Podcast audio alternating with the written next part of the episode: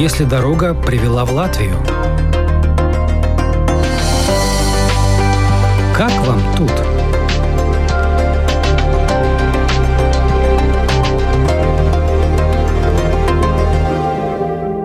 На доме Бориса Кузнецова под Ригой на флагштоке закреплен флаг США. Легендарный российский адвокат Кузнецов уже 15 лет, тех пор, как вынужден был бежать из России, является гражданином Соединенных Штатов Америки. Но последние 6 лет живет в Латвии, в поселке Суниши. Говорит, что здесь ему уютно и удобно. Пишет книгу о своей работе в уголовном розыске и адвокатуре. Точнее, не книгу, а многотомное издание под общим названием «Записки адвоката Камикадзе». Как говорит Борис Аврамович, в издание войдут более сотни дел. Далеко не все, что были, только часть, самые интересные и важные. Например, дело о хищении промышленного золота на приисках Чукотки, дела о кражах картин из Эрмитажа и Русского музея – Дело подлодки «Курск», когда Кузнецов представлял интересы 55 семей погибших моряков. Защита ученого Игоря Сутягина, обвиненного в госизмене. Ну и, конечно, дело 2007 года о защите экс-сенатора Калмыкии Ливона Чахмахчана, в процессе которого самого Бориса Кузнецова обвинили в раскрытии государственной тайны, после чего пришлось бежать из России. Дорога в латвийские Суниши лежала через Европу и Америку вспоминает Борис Кузнецов. Значит, я пересек границу российско-украинскую. Еще на меня уголовное дело не было возбуждено, поэтому меня пропустили относительно свободно. Я переехал в Украину, ночь переночевал в Киеве, оттуда улетел в Берлин. В Берлине э, на десятый день я обнаружил за собой наружку, наружное наблюдение. И отъехал к дочери в Париж, у нее квартира в Париже. Пожил в Париже, потом снял гостиницу на границе с Голландией. Ну, а потом срок заканчивался у меня пребывания в шенгенской зоне. Я стал выбирать куда? В Америку. В Америке мне было проще, потому что у меня в Америке огромное количество знакомых. Кроме того, у меня в Америке был филиал моей конторы адвокатской. И я туда переехал. Правда, адвокатской практикой я практически не занимался – но вот 9 лет я прожил в Соединенных Штатах Америки. Жил я в северном Нью-Джерси, в одном доме с Аркадием Вайнером. Окна у меня выходили на Гудзон, на Манхэттен, на Вашингтон-Бридж. Там я получил американские права. Сначала это было политическое убежище, при том политическое убежище, что любопытно, я получил за полтора месяца. Сейчас в Америке политического убежища ждут годами. Почему все-таки захотелось переехать? Жена не захотела жить в Америке. В отличие от меня, она свободно владеет английским языком. Я владею на уровне разговора с полицейским при нарушении правил дорожного движения и при покупке в магазинах. А она свободно говорит. Она гражданка Греции. И у нее квартира в Афинах. Она сейчас, кстати, там и находится. Она не захотела в Америке жить. Не любит Америку. И из-за этого стали искать, где жить. Я предложил Латвию, поехали, ей понравилось. Ну и так вот мы здесь обосновались. А почему вы предложили именно Латвию? Значит, ну, во-первых, э, Латвия мне страна знакомая. В советское время я здесь бывал.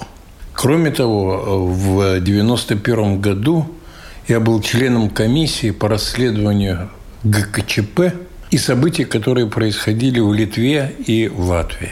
Это когда штурм был телецентра в Вильнюсе, а в Риге стрелял Рижский ОМОН.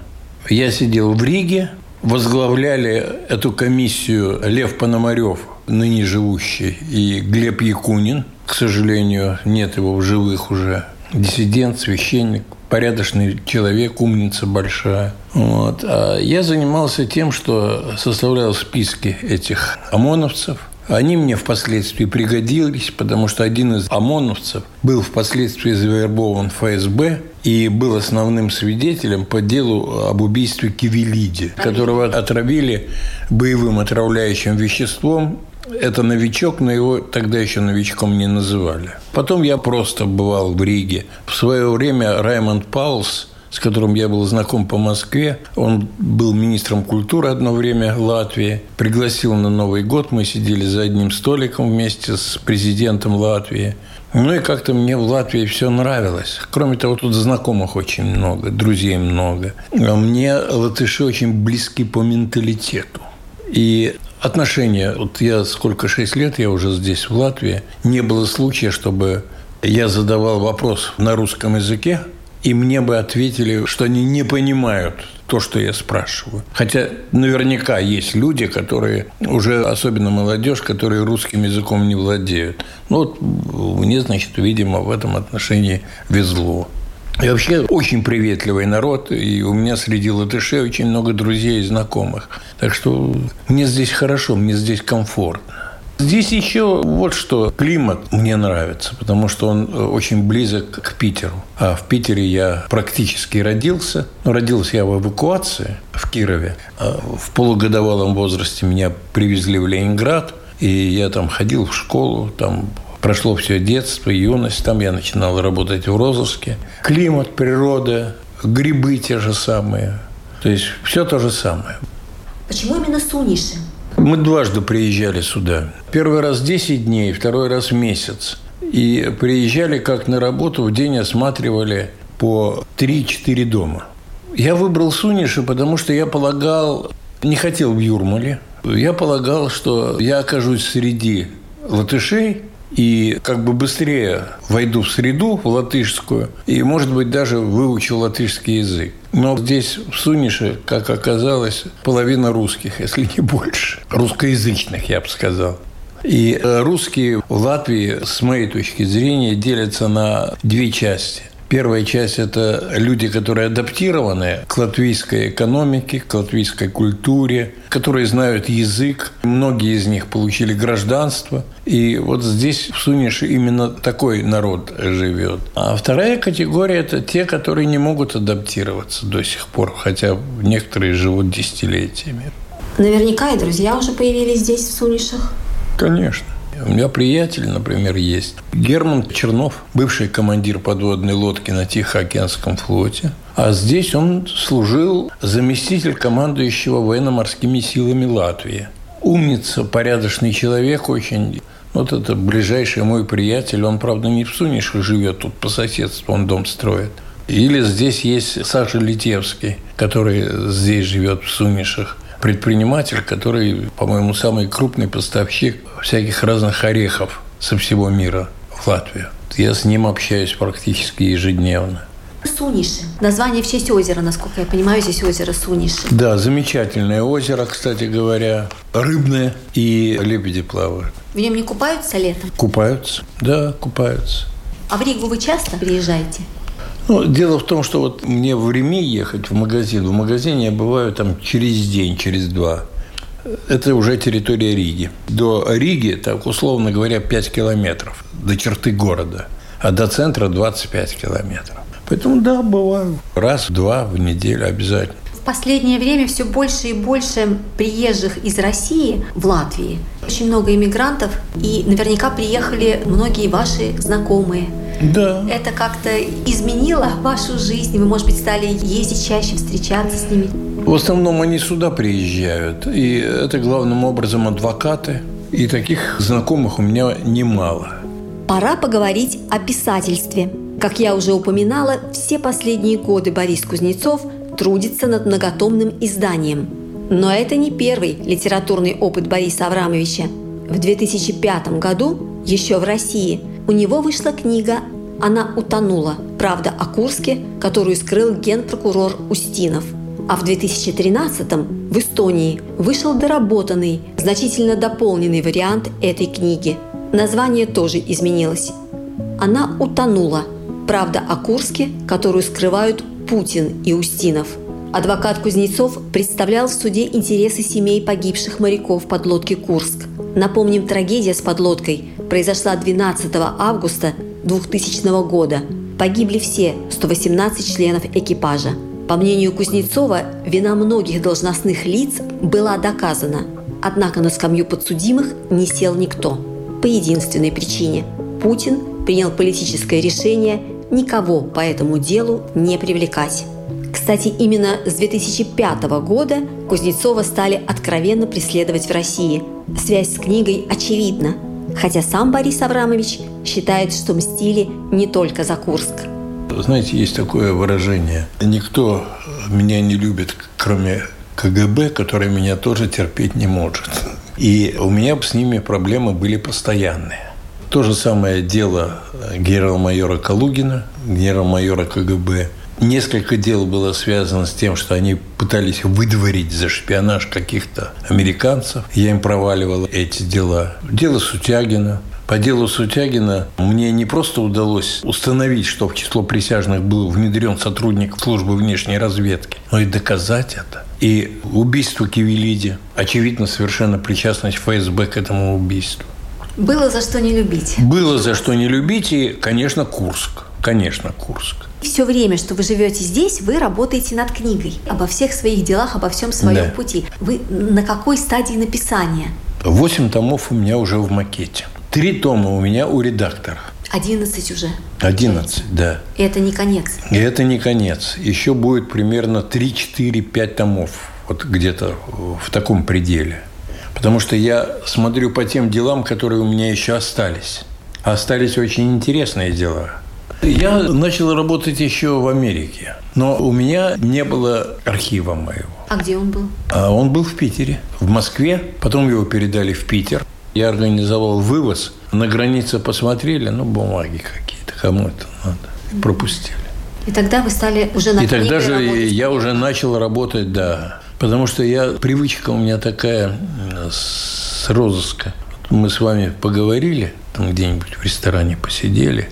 Я на салфеточке что-то записал, потом эту салфеточку беру в конвертик и подшиваю. И у меня архив сохранился с 62 года. Это первый год, когда вы работаете. Да. А сколько всего дел было? Сотнями исчисляются? Конечно. Ну, я же не буду описывать каждый из них. Я отбираю те дела, которые интересны по сюжету. Редактируете основательно? У меня редактор есть, очень хороший редактор в Москве, Скандалю. Издатель очень хороший, сын Галича в Питере. Но не время издавать. Да, не время. Бумажные книги не время. Так что я сейчас пока буду делать в электронном виде. Главное оставить это все Да, написано. чтобы я оставил завещание своим детям, чтобы они могли пользоваться моим авторским правом и печатать. Как строится ваш день в Сунишах? Я встаю в 5 утра, выпиваю две чашки кофе, сажусь за компьютер. Примерно до часа я работаю, в час я делаю себе, готовлю себе обед какой-то, пока нет жены, тогда она готовила. Потом у меня двухчасовой адмиральский час, сон, час-два. Потом я снова сажусь за компьютер и до 10 часов. Гулять вообще не хожу практически. Не любите вы? Да нет, не в этом дело. Время жалко. Хотя я понимаю, что, может быть, я этим сокращаю себе время пребывания на этой земле. Надо ходить. Насколько вы интересуетесь тем, что происходит в Латвии? Чем живет Латвия? Естественно, интересует. Другое дело, что я никогда не высказываю свои позиции, своего мнения, потому что, ну, я здесь человек приглашенный. А мнение, да, я вижу элементы и национализма, и могу это объяснить, и больше того, я, например, считаю, что латыши правильно поступают, что запрет русским на въезд в Латвию абсолютно верно. Потому что и так-то здесь нашпиговано КГБшной агентурой, а тут просто создают пятую колонну, что называется. Поэтому абсолютно правильно. Это вопросы безопасности государства. Я очень хорошо понимаю, что со всеми скелетами в шкафу у Латвии и у Эстонии, и у Литвы есть определенный опыт общения с Россией. И этот опыт негативный. А что касается культуры латвийской? Я не театральный человек. В этом меня упрекнуть нельзя. Но я бывал во всех музеях, на выставках. У меня дочка даже выставлялась здесь. Вот с фотографиями была выставка в музее, где паровозы. Рядом с библиотекой Да, да, да, да. национальной. Да, я в библиотеке выступал здесь, выступал на заседании клуба журнала «Открытый город», общаюсь с латышскими журналистами. Вот. Ну, я в курсе дела, что творится. Какой-то новой стороны открылась для вас Латвия, когда вы стали здесь жить? Нет, потому что я, еще раз говорю, что я всегда к Латвии как к стране, к латышам как э, к национальности относился с большим пиететом. И лишний раз мое хорошее отношение, мое проживание вот эти шесть лет, это подтверждаю. Помимо книги, чем еще ваша жизнь наполнена, помимо работы? Ну, во-первых, я слежу за сводками с фронта. Часто комментирую в Фейсбуке. Когда я устаю сильно, сидение, когда я чувствую, что на заднице мозоль образуется, то я встаю и начинаю делать кораблики. Вернее, приводить в нормальное состояние те модели, которые я еще сделал в Москве, которые мне привезли. Ну и пока везли их, конечно, сильно поломали. Вот, так что вот дома я делаю практически все сам, почти все сам. Но это последнее время я так особенно не вылезаю. Ну, яблоки сейчас пойду соберу. У меня тут яблони есть, яблоки в этом году приличные. На этом сегодня все. Героем очередной программы «Как вам тут» стал известный российский адвокат, ныне живущий в Латвии, Борис Кузнецов. Вела программу журналист Рита Болотская.